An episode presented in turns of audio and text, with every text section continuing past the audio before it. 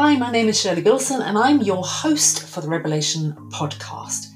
This podcast is about reinvention, courageous goal setting, and inclusive thinking for results. It's a mix of personal journey, reinvention stories, strategies, and exploring the critical role of what goes on between your ears, taking a conscious look at unconscious thinking.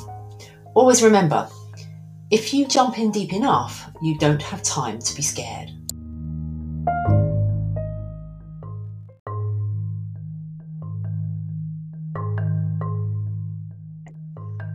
Welcome, podcast listeners, to my very special guest. Today, I'm in conversation with Lisa Mullen, who, get this, uh, actually writes DNA for primary children. But she doesn't write DNA. That's ridiculous. She writes about DNA and teaches DNA to primary children. That'd be quite cool if you could write DNA, wouldn't it? It would be fantastic. Well, that's what they're trying to do. They have actually done some. Yeah. They've created some synthetic DNA and they're writing their own DNA.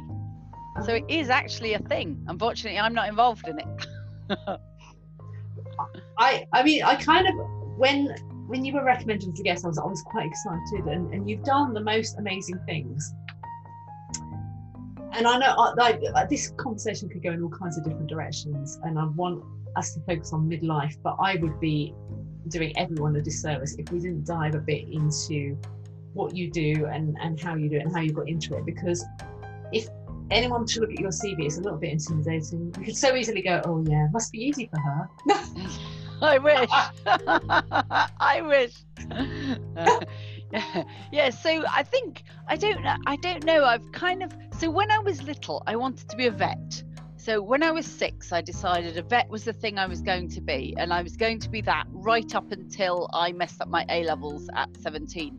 So, um, which was a bit of a shock um, and and obviously then you're kind of scouting around. So I went into biochemistry, and biochemistry seems to be full of failed vets and medics. There's Really? an awful lot of yeah. There's an awful because it's in fact it's the thing that the doctors should study and don't. So whenever I meet doctors and I say I have a PhD in biochemistry, and they say, "Oh yeah, we did two terms of that, and I didn't like it." But that's see that's the thing. So doctors learn about all these things, but because they're, they're limited in what they actually do in their studies um, as regards how the things work within the body. So if you're a pharmacist, you have to do more. Um, and um, you know, obviously, it it becomes more. Oh, I'll prescribe this pill because you know I've prescribed it for 100 people and it's fine, or something else. Yeah. But the, without the deep dive into the biochemistry, I think we're all doing ourselves a bit of a disservice. So yeah, lots of failed vets and medics in biochemistry. Um, so I did my degree. Uh, so I did half of it in Preston in Lancashire and the other half in Germany in Nuremberg. Um, and then I uh, went back to Germany to work. And I worked in pharmaceutical market research, which um, I'm not a big fan of the pharma companies, more because of the vivisection than anything else. Right. Um, and um, but this was um, more you know they had the drug we'd like do focus groups and, and questionnaires and design all of those kind of things. And i did that for quite a while and then decided i want to get back into proper science um, and do my phd and i applied to the gene center in munich um, to do that. However um, i lived in bavaria um, which is the the bottom most um, county if you like in germany. So it's the one that borders austria and switzerland. Absolutely absolutely beautiful. Um, and um, I love it. I loved it there. But they're quite snobby about their education, um, and to the point where certain Germans who've done A levels in certain other parts of Germany aren't allowed into their universities without sitting an entrance exam. Oh, wow. So it's not just me. Um, and that was fine, but I had a British bachelor's degree at the time, and they weren't prepared to accept that. Um, so uh, to go straight on and do a PhD. So I decided instead of um, they suggested I redo my entire degree, which I wa- I wasn't that up for, funnily enough. No, I don't blame you. And um, so I started looking back in this country um, and I ended up going to the University of Edinburgh to do my PhD, um, three years biochemistry. And then I started work on the Genome campus in Cambridge, which is where they sequenced a third of the human genome. So for which is so it's amazing. It took 15 years and three billion pounds or something ridiculous, and now you can do it in a few hours for less than a grand. Wow. It's amazing. And what they did, I mean, we are so lucky to have the Wellcome Trust in this country. It's the, I think it's the biggest privately owned charity, and it happens to be for science. So, I, I for me personally, I think it's fantastic. Um, and um, and in fact, they've funded now. There's a national STEM centre um, specifically to get science back into primary schools. Um, and they fund an awful lot of, of that 45 million pounds worth of funding has come from them um, so is that what that inspired you the the getting science back into primary schools? What what inspired you to do that? So no so i think ultimately so when i was young I bought a book and it was like how to make DNA models and things. And I'm talking, you know, 14, 15, 16 young.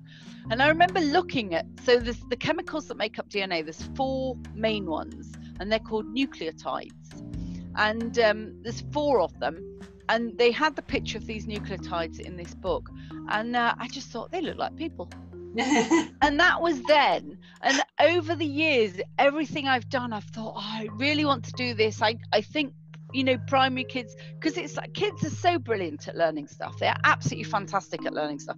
And in fact if you look at the learning trajectories it drops off about five and then it drops off again about 11 so by the time they go to secondary school that's it. Their main peak of learning is over.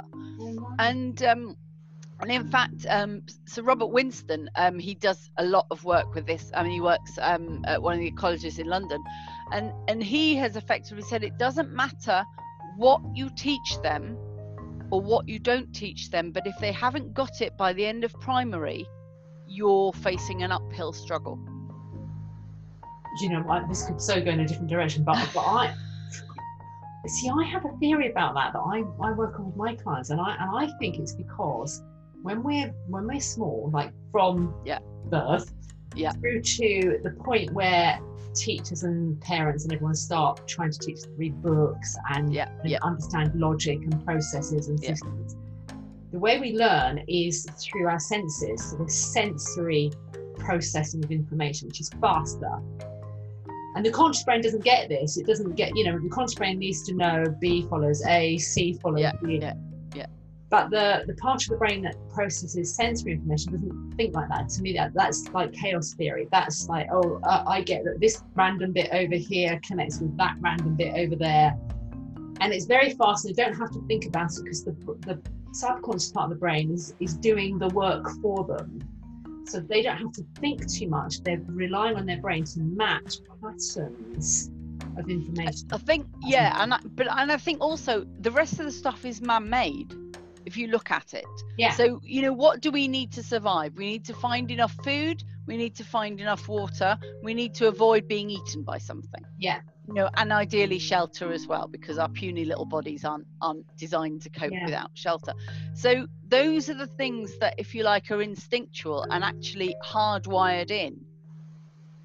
Communication, at some degree, is also hardwired in because we're a social animal, and we're also a hierarchical animal, which means there's one at the top, lots at the bottom, kind of pyramid effect thing. Um, so at some point, social communication is also hardwired in.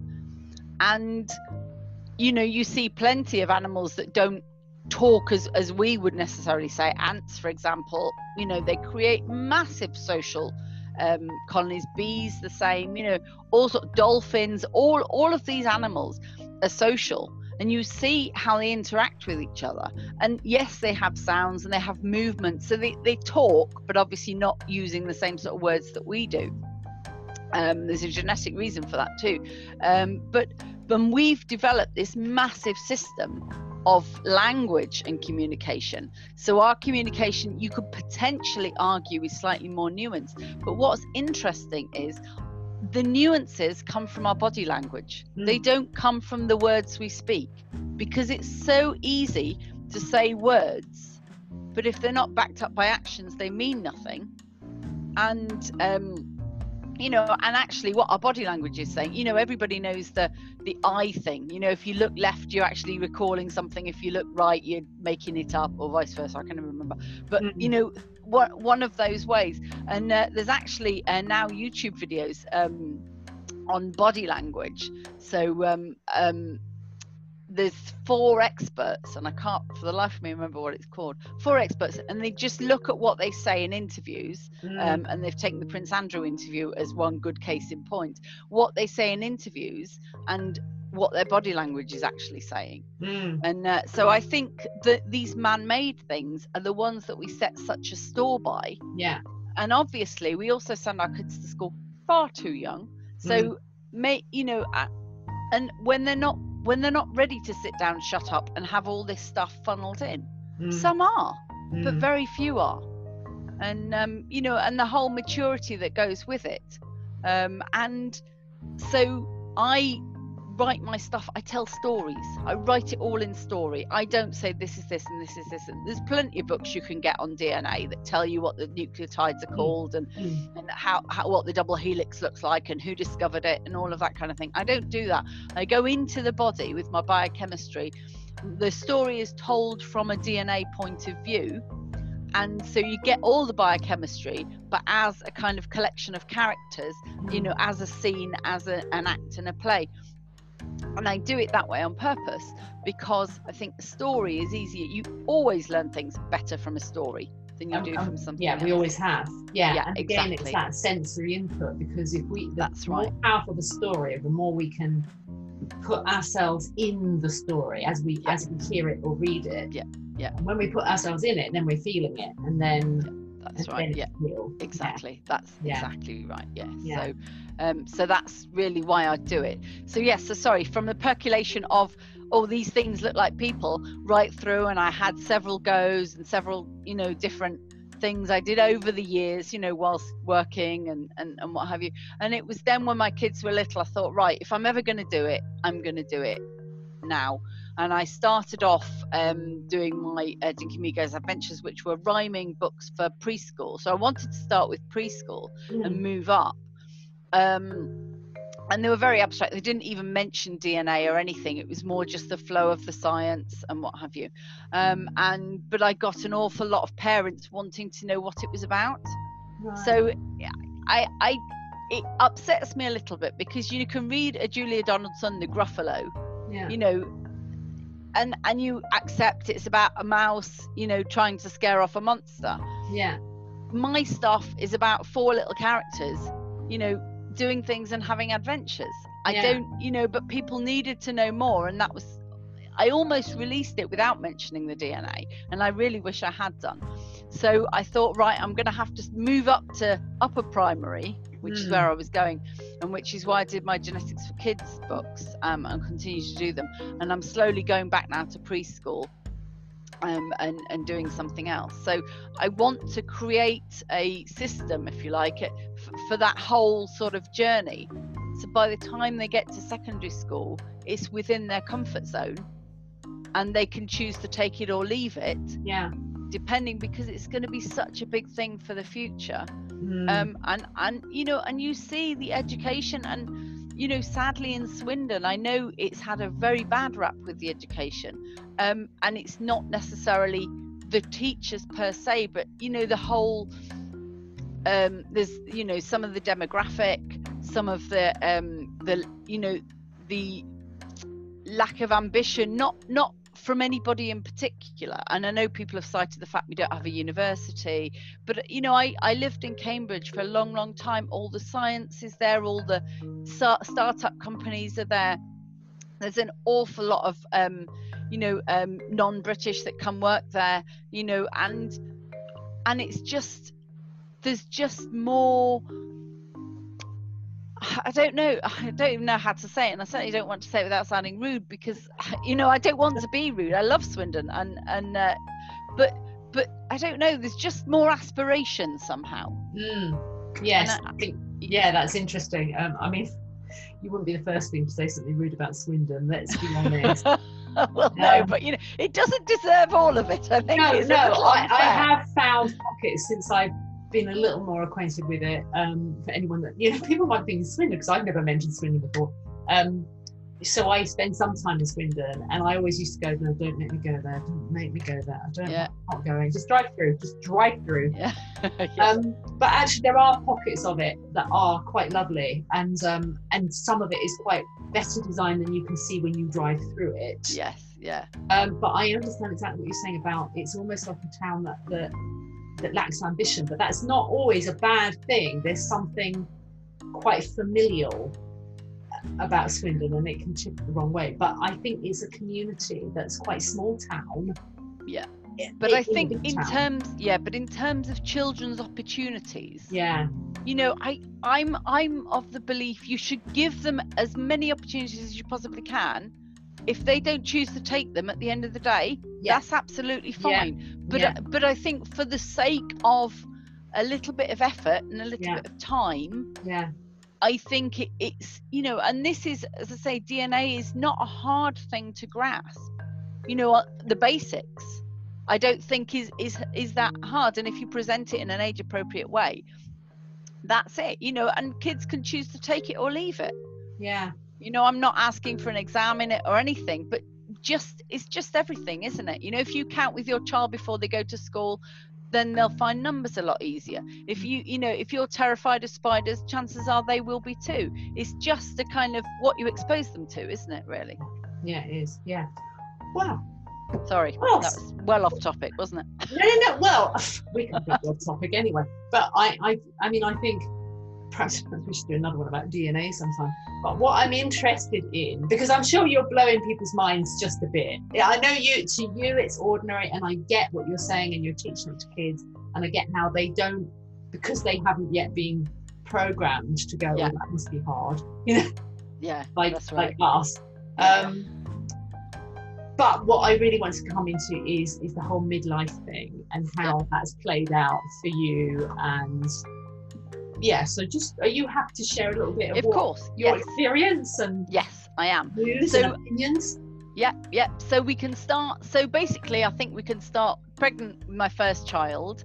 So she was born in December. So I worked in Cambridge up until November, and then I came here um, and had her at the Great Western. And um, and uh, yeah, and obviously for the first five years, I was quite happy being a mum. I gave up my career on purpose, even though when I was working there, people were saying, Have I come back after a year? And I thought, No, I want to do the whole breastfeeding thing. I want to do the whole cloth nappy thing. I want to be there for my children. I want to do the whole, you know, mothering thing. And uh, it was fine for about the first five years.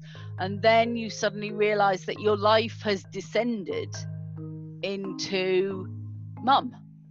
So remind us though how old you were when you had her. I was 35. Yeah. Okay. So I had done, obviously, I'd done my degree. I'd lived in Germany for several years. I'd done my PhD. I'd worked, um, you know, on the Genome campus. I was teaching. I was flying all around the world, Yeah. teaching people. Yeah. And I'd gone from all of that to, um, you know, literally my home and within a couple of Yeah. miles. You Yeah. know, pushing prams, cleaning up sick, wiping bottoms, you know, Yeah. making food Yeah. um, and and everybody just takes you for granted. I think that is just the life of a mother, and it's also always assumed. I think certainly by my generation, maybe not so much now. I see my nephew now, and his wife really makes him do an awful lot more. Mm. Um, but I thought, you know, my husband's going out to work and earning the money. I'll do the work in the home. And before you have a child, you don't quite realize how much work it is. Mm. Um, so um, you think, well, that's okay. I can do the home and the child, and which is what everybody tries to do. Mm. And it really, unless you have some kind of tick that means that everything has to be clean and you can't rest until it's clean, and you somehow do juggle. And I have some sister-in-laws like that, and I wish sometimes they could bottle some of what they had and pass it on to me. Um, it, it's incredibly difficult so and you try and do it and you don't notice because you're so tired and you've got lots of things to do and and you start coming out of that um and look around you and everything you thought you knew and you thought you were you're not anymore Mm. Mm. and nobody appreciates you you know you your confidence is gone i remember when i was working listening to all these access courses you know adverts for access courses for mothers and you know to gain confidence and i used to think what on earth how can they have lost confidence Mm. and it, but it, it does and you do so um so obviously these these ideas were percolating and i tried various things and my sister-in-law is an illust- well an artist um so she drew some things for me originally and you know and but it takes years to do and obviously you're just getting in 10 minutes here and 15 minutes there and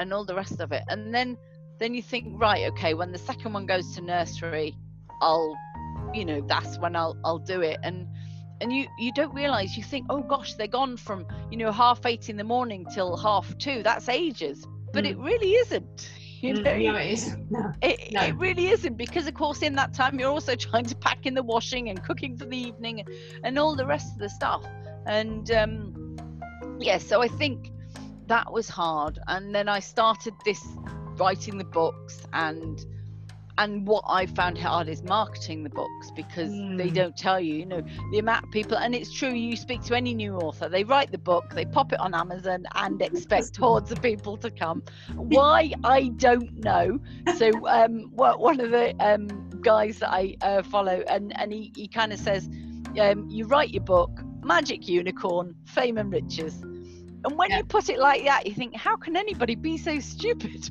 but, but they are Yeah. so so i wasn't getting anything back from um from the book writing either at the time because i had to learn about marketing. Mm. and and so obviously your already wavering confidence plummets even more. You know your husband doesn't really understand what you're doing. He's tired. Your kids Mhm. obviously you're just mum. They're not interested. Mm. so you know and then and then of course you think you're just getting on track and then the menopause piles right in.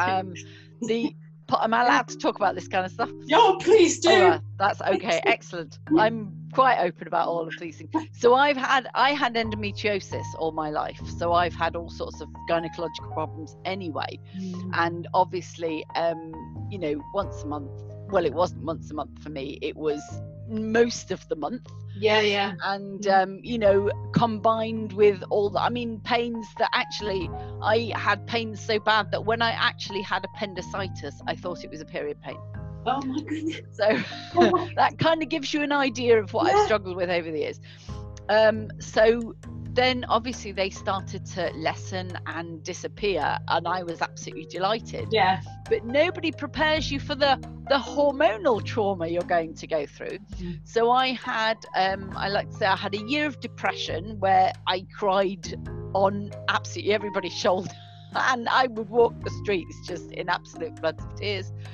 um then i had a year of paranoia which was just horrible because you just think, oh my God, what have I done? I've put these kids into the world. They've got my genetics. I'm a terrible person this Mm. is just a disaster. And then I had a year of fancying everything that moved. I think that was obviously my ovaries' last ditch attempt to uh, to breed before I um, I finally lost my eggs.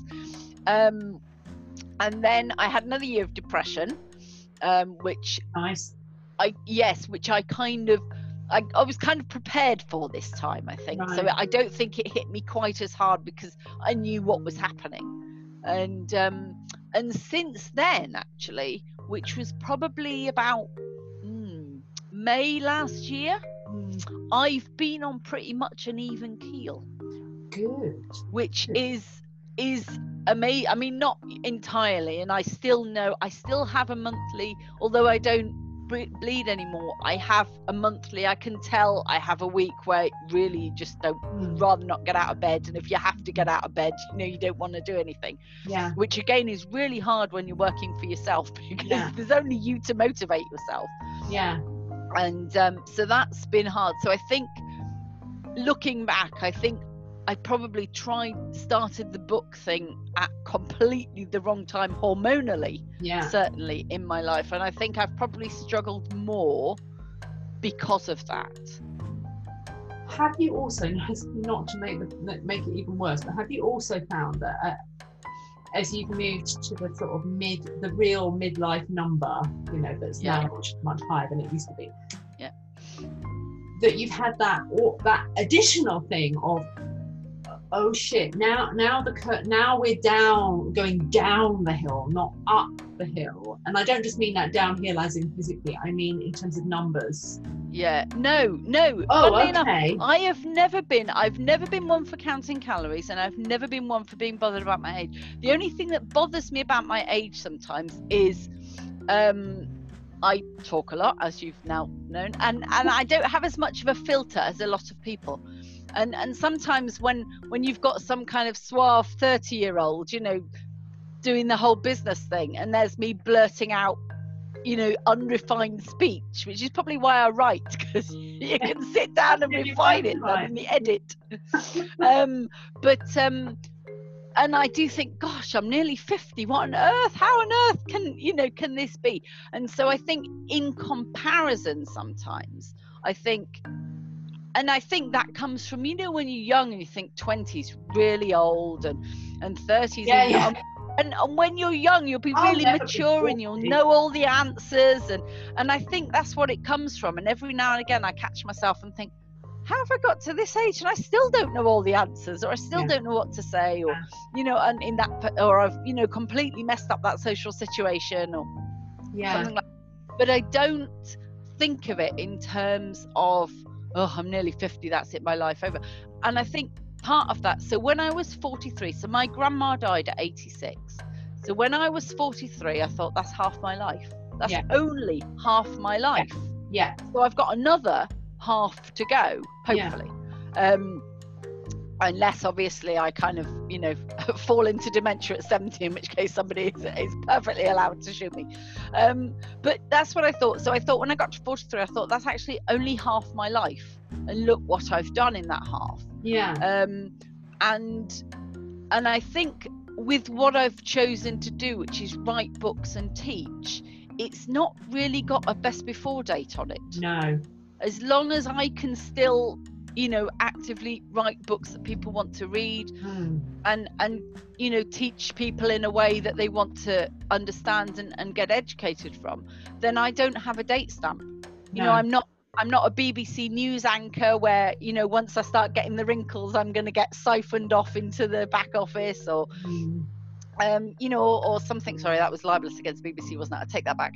Uh, Yeah, well, other channels are available. Other media channel yes exactly media other channel. other channels are available.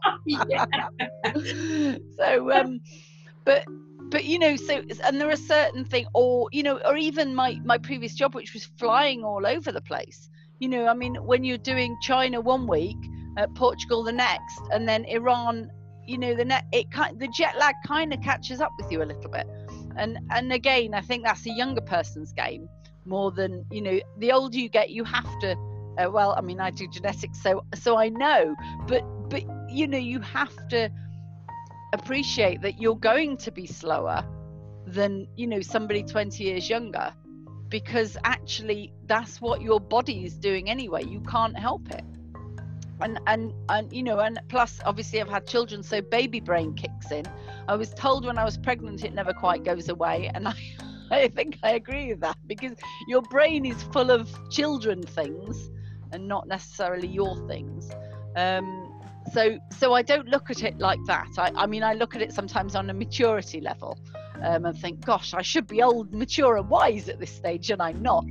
And um and but i don't look at it as a kind of oh my god i'm nearly this age. It's all downhill from here. So although my cousin's been telling me that since i was 21 so maybe i'm immune.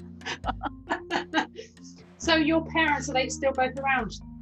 My dad isn't. My dad died seven years ago um, when he was 72 which is no age really. No. Um, No. and my mum is now 76 and she's yep she's still absolutely fine. Yeah. Um, yeah. and uh, Yeah. yes. Because I, I the reason i asked the question about the the do you feel that the hill is on the downside? Yeah. i think perhaps i was thinking about myself. I was thinking about me. Doesn't matter. That long. who doesn't? Um, because my mother got well not serious dementia but you know she she had a Yeah, stroke. Yeah. she's in a care home she's much older than than your mother. Yeah. Um, and other things kicked in around that. And so for me, when I went through the midlife, and I didn't know I was in menopause. I don't know. Right, It sounds like you did. I had no idea. Yeah, You know, like I just thought this is shit. Like Yeah. what, what's going on with my life? Like yeah, why is it all falling apart all of a sudden? yeah, and you know, why does everybody seem to think I'm completely stupid because I'm not? And, and all, Yeah. you know, it wasn't just I did lack the confidence and I did lose everything you've said. You know, double whammy, have kids, lose Yeah. career, suddenly valueless person. How could you Yeah, have exactly. anything- Yeah. any value to anybody? And then they wonder why there's no women on the boards of companies and all the rest of I know Yeah, because exactly. we must be completely stupid. Um, and then you get that point that I now realise was menopausal of of all these things crowding in, increasing anxiety levels. Yeah.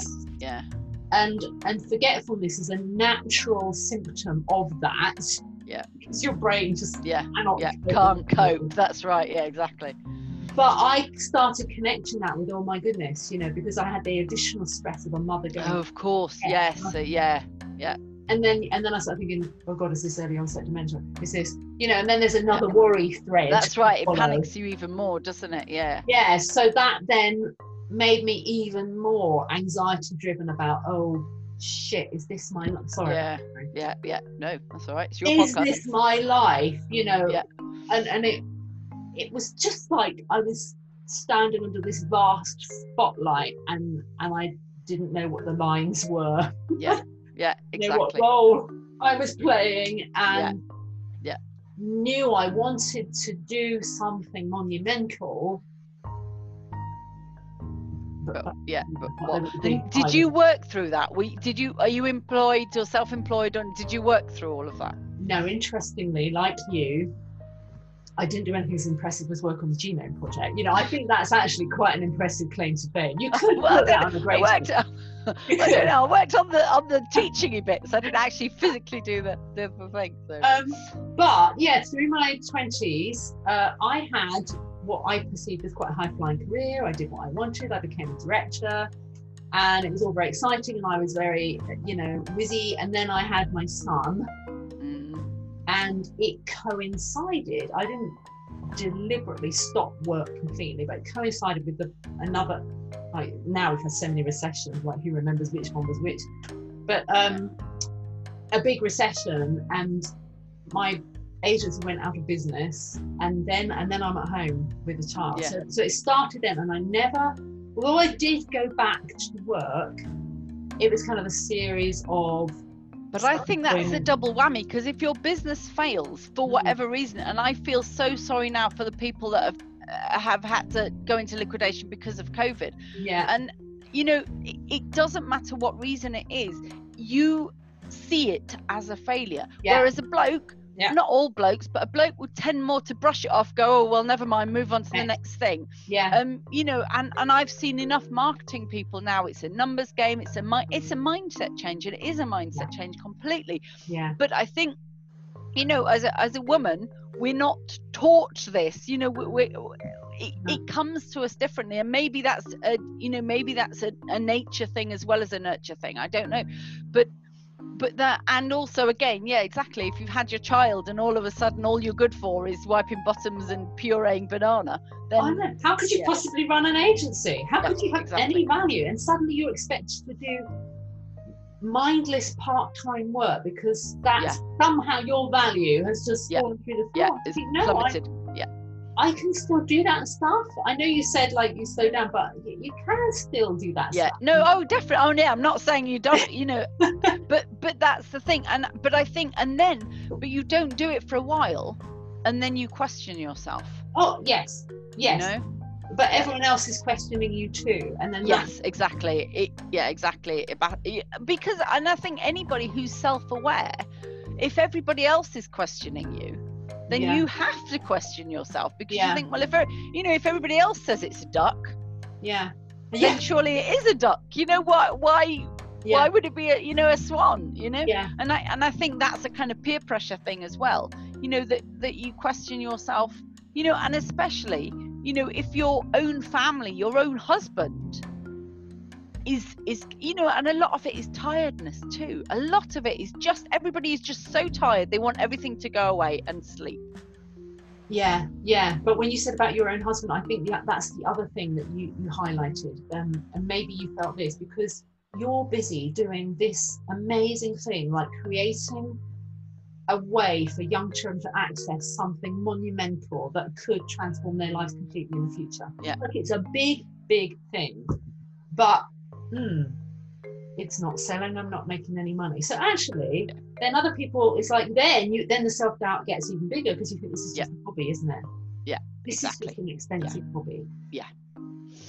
And that's the other thing. And I've done stuff not not like that, but I think no, no, I'm trying to make a difference here. I'm trying to and and when I get it, when you get that connection with whoever it is you're helping, and in your case it's Yeah. young people, um, you know, no, I am making a difference. Yeah, I exactly, am making exactly. a difference. but I think again, blokes, and you know, it's a logical thing. I mean, my my husband um, writes software for a living, so he's very very logical, you know, and he equates it to pounds and pence. Yeah. So when he works, and again, you know, this goes back to blokes asking for pay rises and women not, and all the rest of it. You know, Mm. his his you know his logic is, I do 40 hours a week for this company. This company is making X amount of money off the back of some of my work. Therefore, my percentage should be X, and Yeah. that's how he thinks about it. Yeah. Whereas he was seeing me sit there for hours and hours and hours, create these things, Yeah. and then go, well, actually, on my wage, you should be earning, and you're not.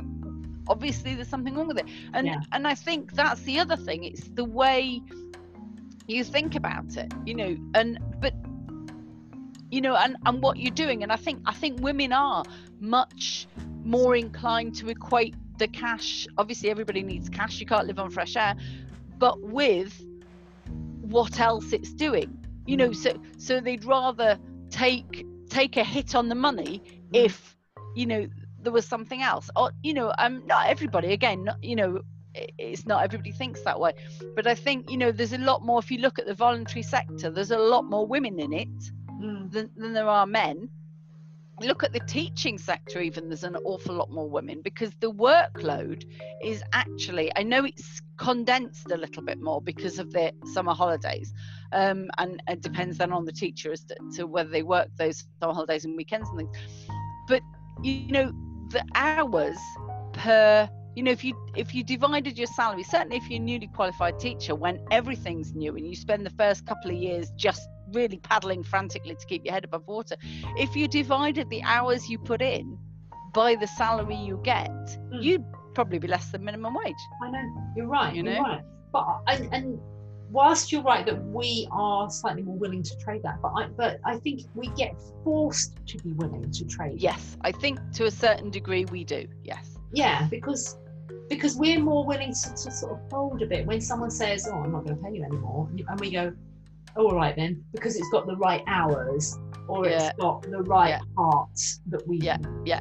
And- important. and Whereas- but I, I but it doesn't that feed back into you've had the child whatever you were before you can put aside Yes. you are now you know how many people do teaching assistant work because it fits in with the summer holidays Yeah. and the kids you know Yeah. and I, my kids will come to me and say well this is daddy's house you know yeah well exactly and it's like but actually i think you'll find if i wasn't here looking after you daddy wouldn't be working because he'd have to look after you yeah. you know and and they don't get that and fair enough why should they you know that's an adult decision to make Mm. but but it, it doesn't help when even your own kids are going uh, you know i'm sorry what do you do again Yeah. Yeah. Oh goodness. Oh, I feel like um, we. Well, I could. I could always talk for hours, and um, I so much more. I know we could learn from you, and and I hope that it's been really helpful for other people to just. To, because, as I said right at the beginning, like on paper, you look at your what you've achieved, and it and people can so easily go, "Oh, it's easy for her," and you've demonstrated yeah quite brilliant. It's not, and no, it's not easy for you. It, you're having just the same th- do you know what doubts. but I look at other people and say the same thing. Oh, it must be easy for them. They Right. seem to be, you know, or their house is immaculate and they're doing this and they're doing. It must be really easy for them. And and then you know your own struggles and you have to think, well, hang on a minute. If Mm, it's hard for me, surely it's hard for them too. yeah, You know. Yeah. And and I think certain things are, you know, we, we are designed to be good at this or good at that or good at this. So I have an extremely good recall for numbers and names, but Mm. rubbish for faces and uh, decor and all of that kind of thing. So if I have a, a room that's a mess, it's really hard for me to tidy it up. Once it's tidy, yeah. I'm like, yes, that's how I want it to be, but it's really hard for me to have it because I don't have the visual vision for that, whereas somebody else would have, you know. So I think also we we we play to our strengths, don't we? But I think everybody is struggling with something, one aspect of life at least. That's true. more. That's true. But you just, oh God, you just opened up another because the other thing Oh, is, I think that's the other thing that women particularly tend to do is it's not enough to be good at one thing. Yes. And maybe that does come from motherhood. I don't know. Of oh, because it's the only job in the world where anyone can do it with no qualifications, no training, nothing. Whether they're good at it or not good at it, that's Yeah. it. They've got it. And Yeah, yeah, yeah. Ends there. Okay. I'm happy Um, to come on again and talk more. Oh, please do. Please do. I've loved check it. with your listeners first. I don't want to frighten anyone off. Thank you so much, and um, I look forward to hearing more about your book. And oh, and please share the link. Send send me the link so people can access it. Okay. Children, grandchildren, whoever. That'd be cool. Yeah, brilliant. Okay, thank you very much. Okay, thank you. Lovely to talk to you. Thank you. you